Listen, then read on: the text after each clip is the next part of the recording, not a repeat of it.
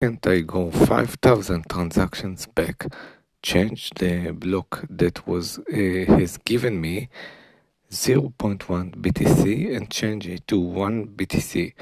The problem is this, because in the block change, at least of Bitcoin, every block is dependent on the previous one, and in order for a miner to verify a block, he needs to find a hash with n leading zeros.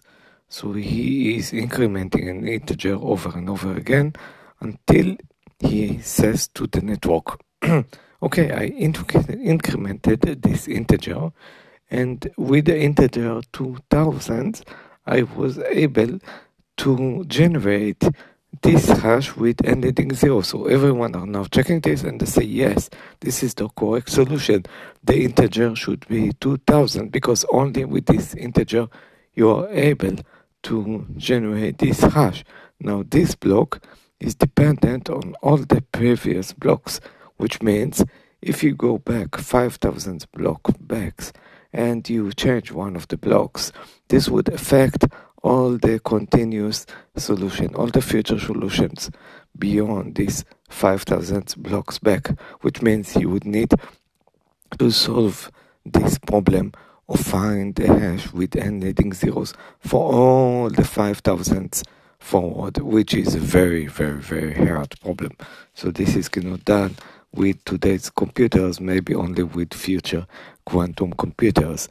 Basically, in the blockchain, we have a P2P network that holds the database.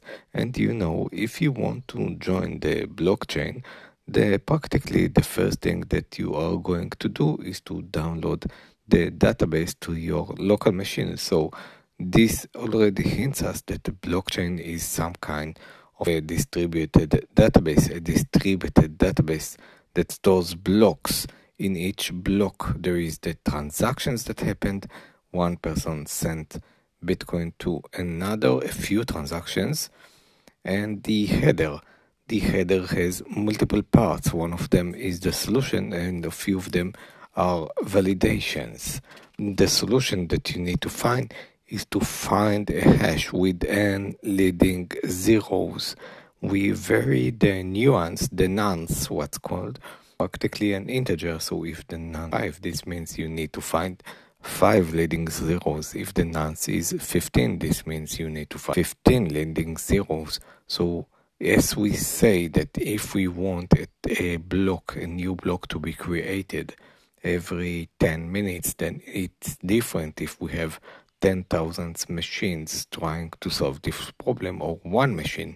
If we have 10,000 machines, we want the nonce to be higher, which means we want to find the hash with additional leading zeros, such that the harder, and because the problem would be harder, and then statistically we would get the new block every 10 minutes, but we would get it only because that much many computers.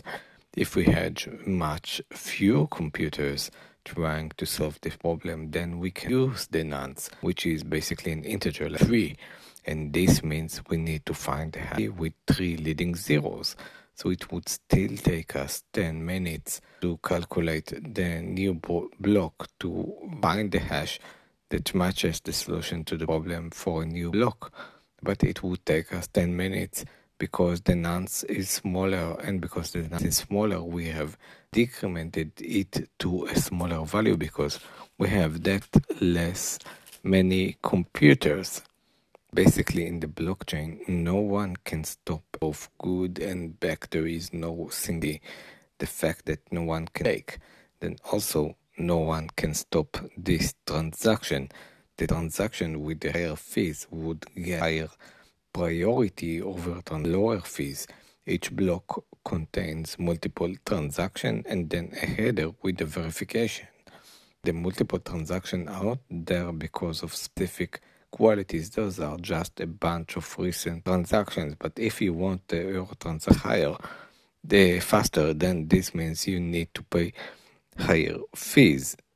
There is some kind of an intermediary, a mempool, memory pool of transactions are collecting transactions from there and trying to generate a block. Once a miner has generated a block with a successful hash, a hash that, remember, is dependent on all the previous blocks, so block, then he transmits it to other P2P, and all other miners are validating this block, and if they agree, then this block is added. So this was a very brief overview to the blockchain, especially the one that is used Bitcoin.